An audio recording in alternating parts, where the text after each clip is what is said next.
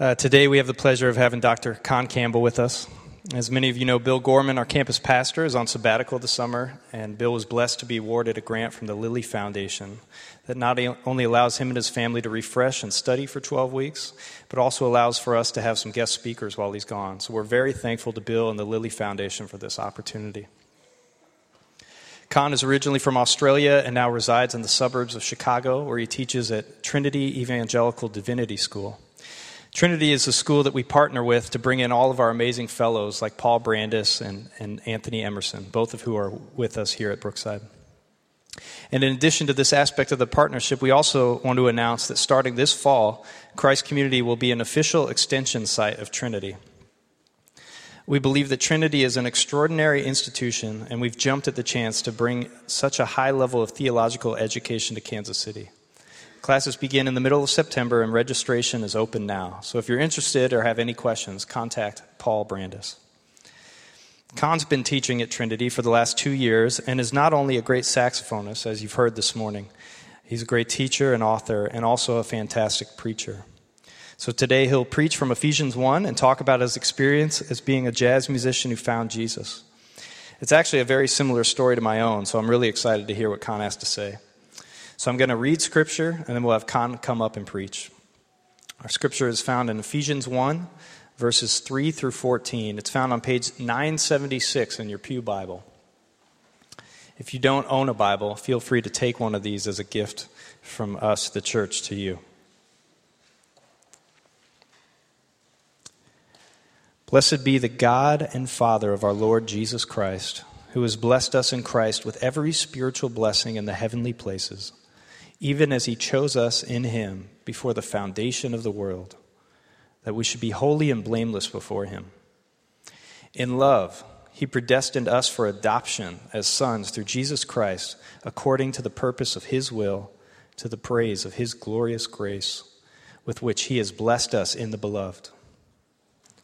In him we have redemption through his blood, the forgiveness of our trespasses, according to the riches of his grace, which he lavished upon us in all wisdom and insight, making known to us the mystery of his will, according to his purpose, which he set forth in Christ as a plan for the fullness of time to unite all things in him, things in heaven and things on earth. In him we have obtained an inheritance, having been predestined according to the purpose of him who works all things according to the counsel of his will, so that we who were the first to hope in Christ might be to the praise of his glory. In him you also, when you heard the word of the truth, the gospel of your salvation, and believed in him, were sealed with the promised Holy Spirit, who is the guarantee of our inheritance until we acquire possession of it, to the praise of his glory. This is the word of the Lord.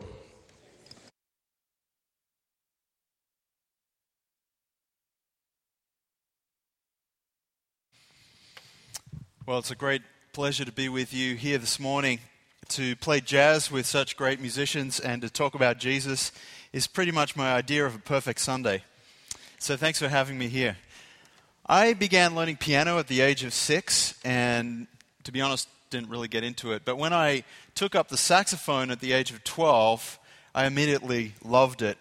Started practicing all the time. And at the age of 15, a relative of mine, an uncle, gave me a Stan Getz record. He's a great saxophone player. And I got hooked on jazz. And I fell in love with this music and listened to that record pretty much nonstop for a whole year. And then I discovered other musicians as well. And by the end of high school, jazz had become the most important thing in my life. I wasn't studying, I didn't care about books in school. I just practiced the saxophone and I loved jazz. And, and looking back on it, I can see that actually jazz was powerfully shaping my life. And I could say probably in three ways in particular, it was shaping my life. First, it shaped my identity. So I identified myself as a musician, and in particular, a jazz musician.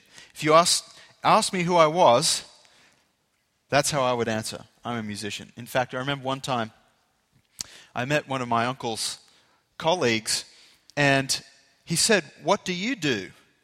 And I was still in school, so I should have said, I'm a school student. But uh, instead, I said, I'm a musician. And my uncle commented that that was interesting that my identity had been wrapped around music. The other thing, the other way that jazz had shaped me was it gave me a, a Lord. Jazz was actually boss of my life. Jazz was calling the shots. I would make my decisions based on what was good for jazz. And later on, when I went to jazz school, at music school, that kind of attitude was encouraged. And uh, my lecturers, my, my professors, they all treated jazz as their Lord. And the implicit message was if you're going to make it as a musician, jazz has to be your Lord. It has to be God in your life. And the third way that jazz shaped my life was that it gave me purpose. So, my purpose in life was to play music. My purpose in life was to become the greatest musician I could possibly become. My purpose in life was to travel the world playing music with the best musicians I could play with. That was my purpose. So, jazz had really shaped my life. This is all by the end of high school. It had shaped my identity, it had given me a Lord, and it had given me a purpose. But something else was happening around the same time, and I, I, had a music teacher at school who had this band, and she invited some of us who were into jazz to play with this band. And turns out this band, they were all Christians. And they kind of invited us to church. And by the end of my first year at music school, I had become a Christian. But that was a difficult process because as I learnt from the Bible what it said about Jesus and what he's done for us and who he is, I realized jazz had been occupying the place in my life that Jesus should have. Jazz was my God. Jazz was my idol. Jazz was my Lord. And the Bible says only Jesus can be your Lord. He is the true Lord. So, I want to share with you this morning a few thoughts about how knowing Jesus has reshaped my life, particularly through those lenses of identity, lordship, and purpose. And what I want to do is walk through Ephesians chapter 1. So, if you have a Bible, please open it up to Paul's letter to the Ephesians, chapter 1. This is a magnificent letter. If you're allowed to have favorites in the Bible, it's my favorite letter. And one of the great themes in this letter is the theme of union with Christ.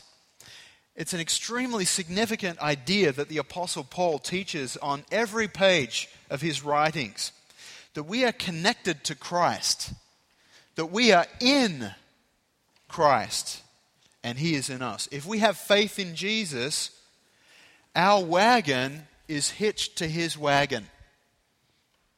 And that is the way that God blesses us through and in Christ. And if we look at the uh, verses that John read out for us from Ephesians chapter 1, verses 3 to 14, we see many times the phrase in Him or in Christ or through Him or through Christ. And we see that everything that God blesses us with, everything that God gives us as a Christian, is in and through Christ. So we're going to just sort of very briefly walk through these verses. We don't have time to unpack them all. I mean, I could, I could give a whole talk just on verse 3.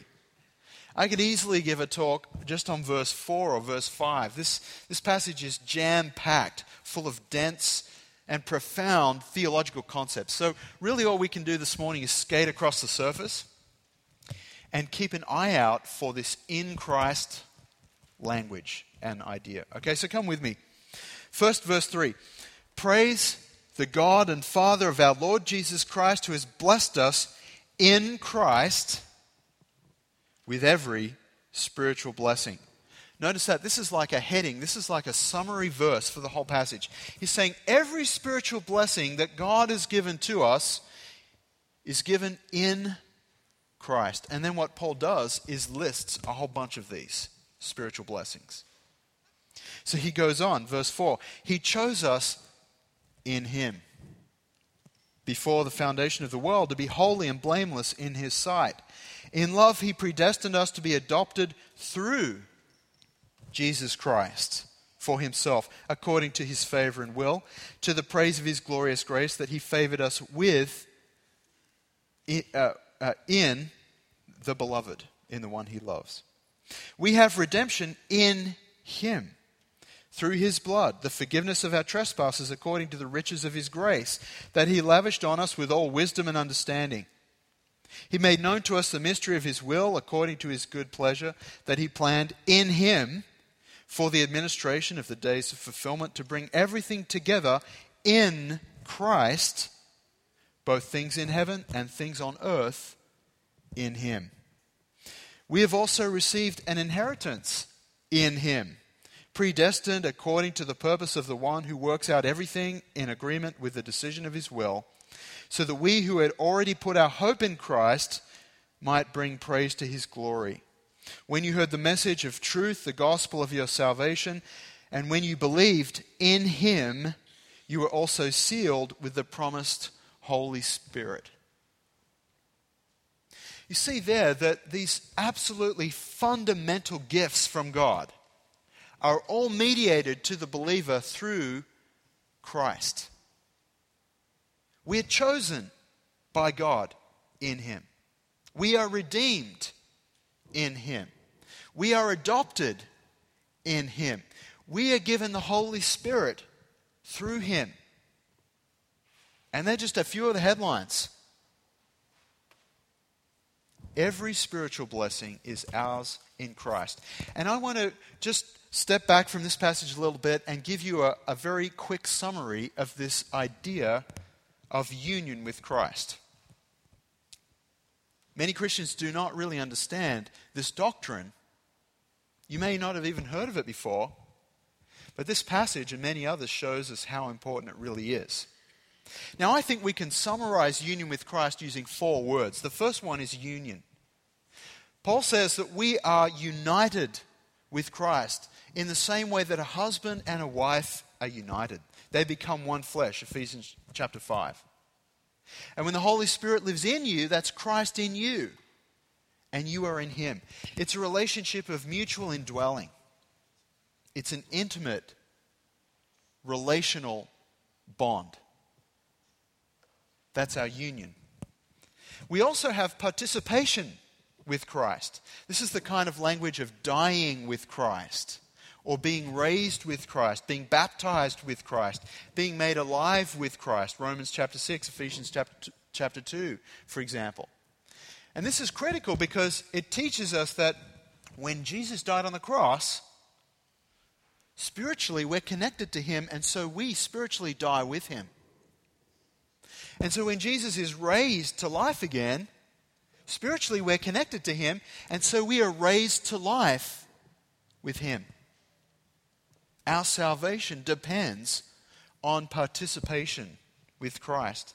Paul even says we are raised up into the heavenly places with Christ and are seated in the heavens with Christ. So, spiritually, if you're a Christian, you are already seated in heaven. Spiritually, you are already there with God, seated with Christ. It's a crucial concept we also see identification.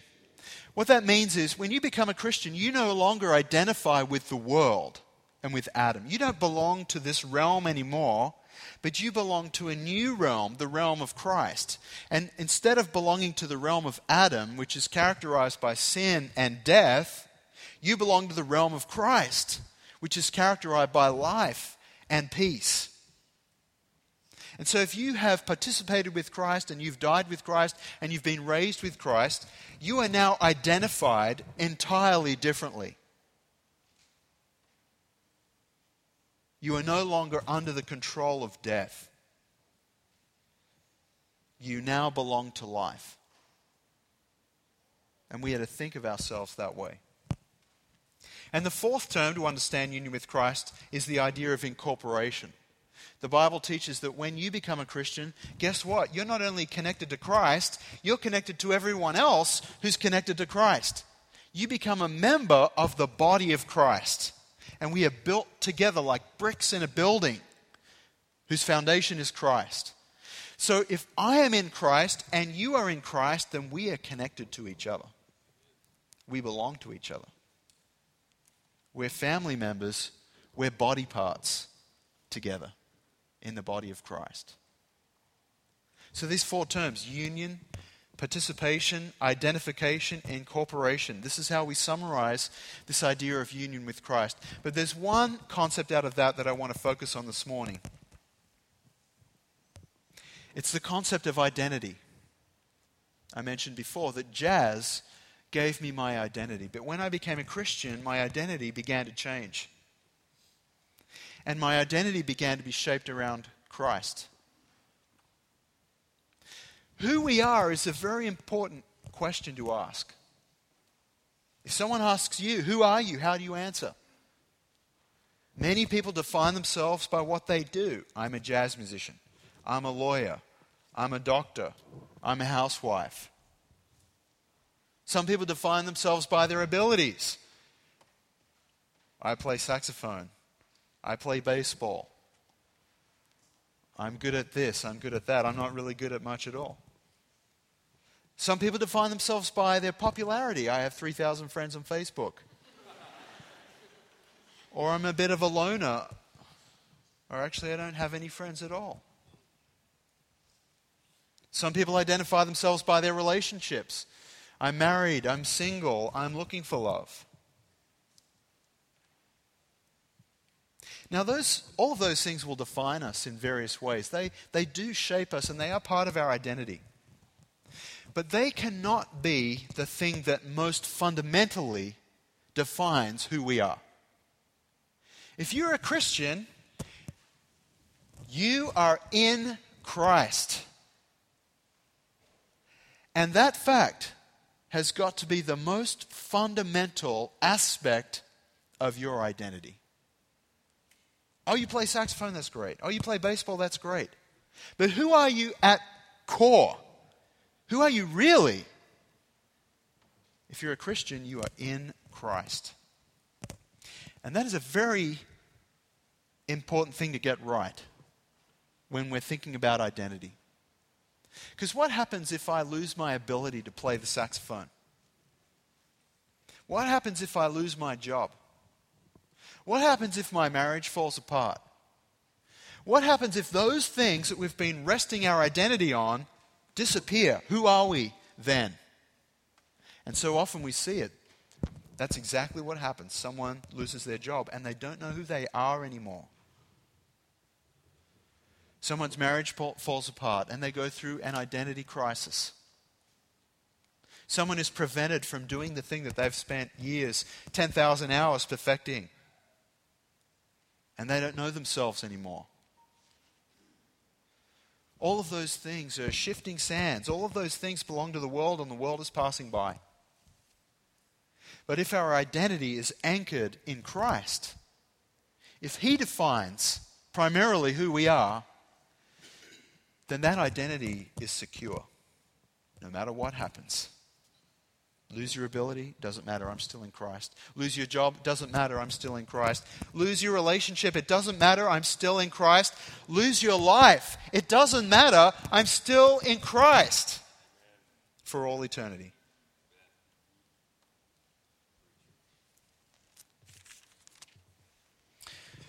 When I became a Christian, my identity changed. It took some time for that to happen, but it changed for the better.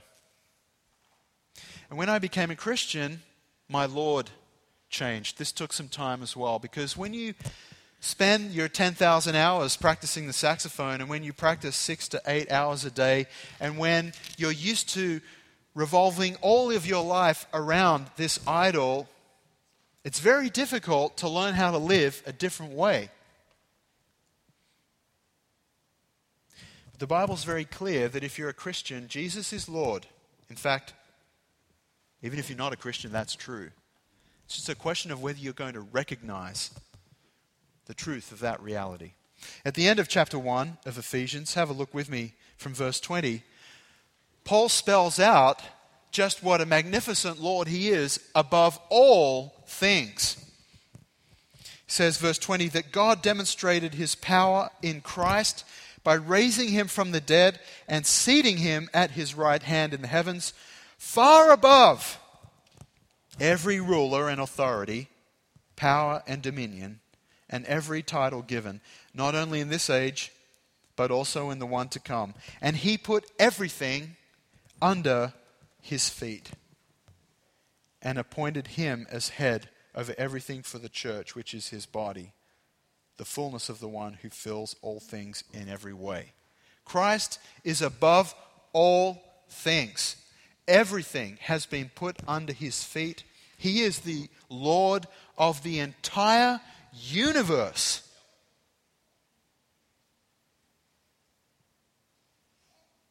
But so often people don't live that way. And we live with false lords. And the thing about these, not only are they false, they're not good for us. Charlie Parker, born Kansas City, grew up in Kansas City, learned to play jazz in Kansas City. One of my great heroes, one of the greatest musicians of the 20th century, lived for jazz, had a terrible life, dead at the age of 34 from abusing his body. John Coltrane, one of the other great heroes of our music, dead at 40, consequences of abusing his body through drugs and alcohol. So many musicians who worship at the altar of jazz have terrible, messed up, destructive lives. But it's not only jazz, I don't mean to pick on that, it's any false idol. If you live for work, it will destroy you. If you live for money, it will destroy you. If you live for sex, it will destroy you. Anything you live for that's not Christ, in the end, will destroy you. Because it's not as though these things are bad, they're good gifts from God. I believe that. Jazz is not the devil's music. Jesus loves jazz. I'm sure of that. and we will be playing jazz in heaven. The problem is when you take the gift and you make it the God. When you take the gift and make it the God, it becomes a bad idol. And it will destroy you. This passage gives us a glorious picture of Jesus Christ as Lord over all things. And I wonder, how big is your picture of Jesus? Some people, when they think of Jesus, they think baby Jesus, meek and mild. Some people think of an emaciated corpse on a cross. Some people think master of the universe.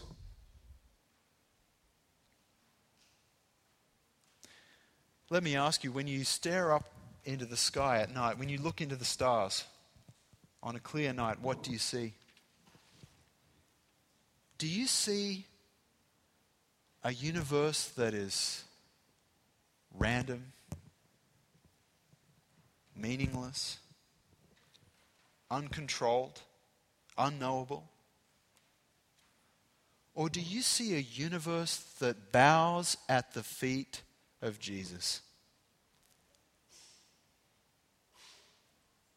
How you see the universe will affect the way you live. It's inevitable. You may not be conscious of it, but it is inevitable. If you think the universe is completely random, well, life must be meaningless. There's no meaning in a random universe. If you think the universe is chaos,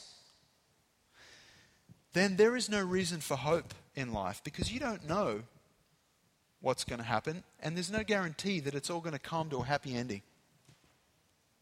Or if you think the universe is fundamentally unknowable, you'll live in fear because we fear the things we don't understand.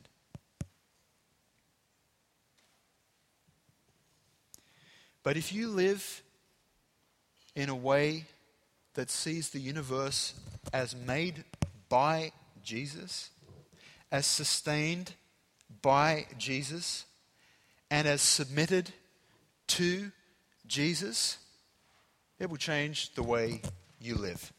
It has to. For one thing, it will affect our obedience. The stars obey him. Who are we to rebel? You don't mess with the one who could end your planet.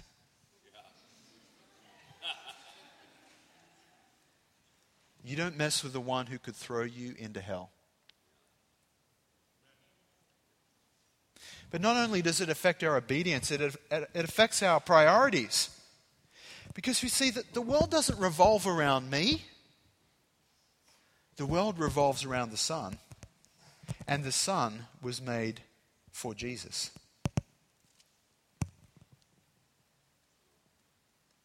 And not only does it affect our obedience and our priorities, but it affects our love. Because we realize that the master of the entire universe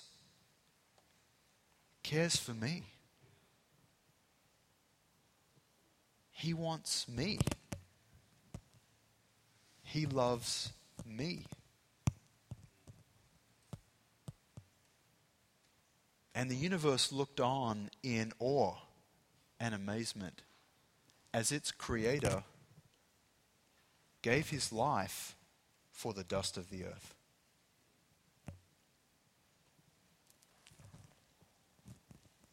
Well, the third thing that changed when I became a Christian was the purpose in life. I mentioned before that my purpose was to play music. And the thing about music is, it's a lot of fun and it's a joyous experience. And it is a great privilege. But it just doesn't feel weighty enough to be what your entire life is about. There's more to us human beings than having fun playing music. There's more to us human beings than working hard and making a career for yourself. There's more to us human beings than getting rich or becoming famous. We're made for so much more than that. None of those things are good purposes in life. They're good things in and of themselves, they're gifts. But they cannot be the purpose, the thing we live for. Probably this took the longest to change in my life, where my purpose actually ended up not being about me really at all. And we see the purpose that we're made for, the purpose that we are saved for in this passage in Ephesians 1. It's one of these things that when you're reading it, you probably skip over and you don't notice it. And I think we do that when we read the Bible. Okay, I won't, put this on you. This is what I do, at least. But I suspect many of you too. You read the Bible and you skip over these phrases because, to be honest, they don't really have anything to do with me. But there is a threefold refrain in this passage that is all about God and all about Christ. So if you look at the verses 4, 5, and 6, God chose us in Christ. He predestined us to be adopted. And notice verse 6 to the praise of his glorious grace. We're chosen, we're adopted, we're predestined. And those are all good things for us. They're all good things to be chosen by God. What a privilege. But we are not the end point. We are not the goal. We are not the purpose. The end point is to praise God. We see that again. Verses 11 and 12. We've received an inheritance, predestined. We put our hope in Christ so that we might bring praise to his glory.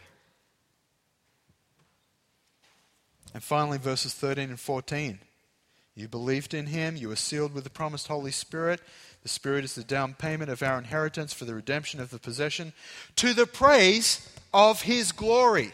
Three times. You probably missed it when we read it through. Three times it comes up. It's for the praise of His glory.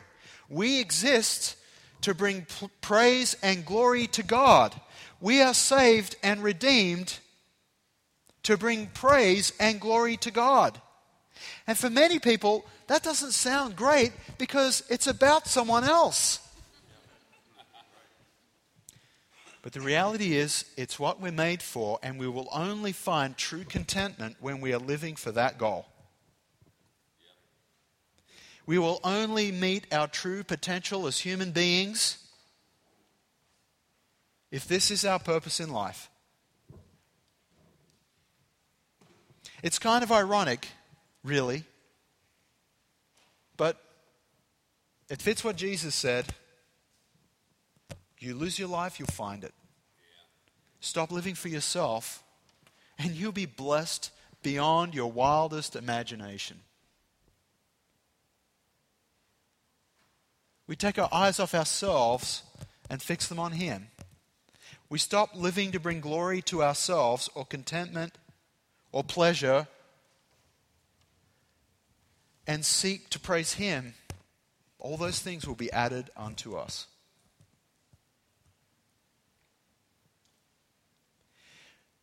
But this is possibly the most difficult change for the Christian. I know it was the most difficult thing for me. And it keeps coming up. Even once I'd gone into full time Christian ministry, studying at seminary, learning to preach, and then later on doing academic work and writing books, I still brought it back to being about me. I'm like, well, I'm doing the Lord's work so that I can get famous. I'm preaching a sermon to glorify God so that you will think I'm a good preacher. I'm writing a book to serve the church and hopefully it will be a bestseller. It's a constant problem and temptation. It's our sinful nature keep rearing its, its head up. And so we, we need this reminder. We don't exist for ourselves. We are not the end point. And living for ourselves, it never makes us happy. We think it will. Just do whatever you want. Won't that make you happy? It's a lie. It's not what we're made for. And if we bring glory and honor to Jesus, the irony is that's where we will find contentment and joy.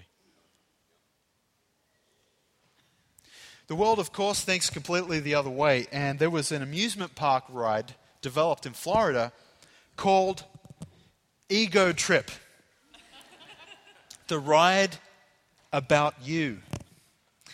And the way you would participate in this ride is, you know, they would take images of you, photographs, record your voice, saying certain things, and um, film of you and things like that. You enter the ride, and immediately you would stand on the stage in a political rally where everyone would be chanting your name to run for president. Then, after that, you would go into a sporting arena and you would throw the first pitch of the game, and everyone would cheer your name.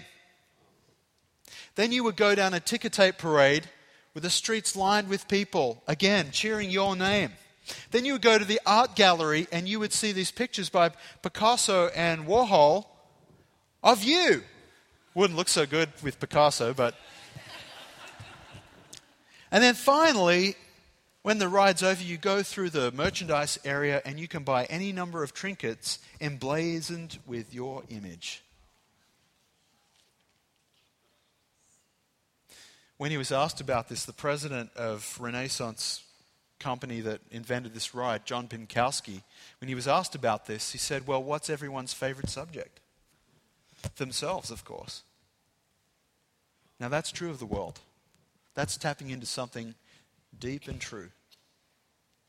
It cannot be true of people who confess Christ. We belong to Him and we do not live for ourselves. We live for His glory. And because He is a good Lord rather than a bad, false Lord, He blesses us richly. We have nothing to fear. We might lose our possessions. We might lose money. We might lose glory and fame. But we will gain the kingdom of heaven. And you can't do any better than that. So, to conclude, jazz, I've been a little bit down on it today, I admit, but I love jazz.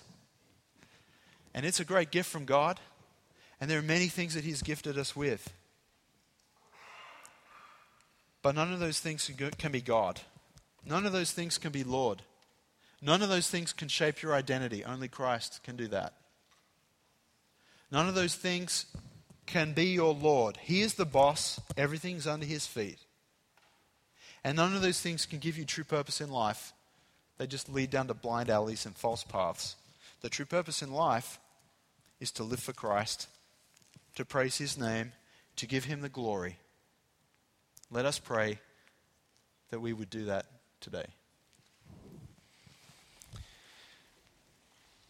Our Heavenly Father, thank you so much for your rich and abundant blessings in so many ways the gift of music, sport, family, and friends, and work, and leisure, so many things. But Lord, please protect us from making idols of your gifts.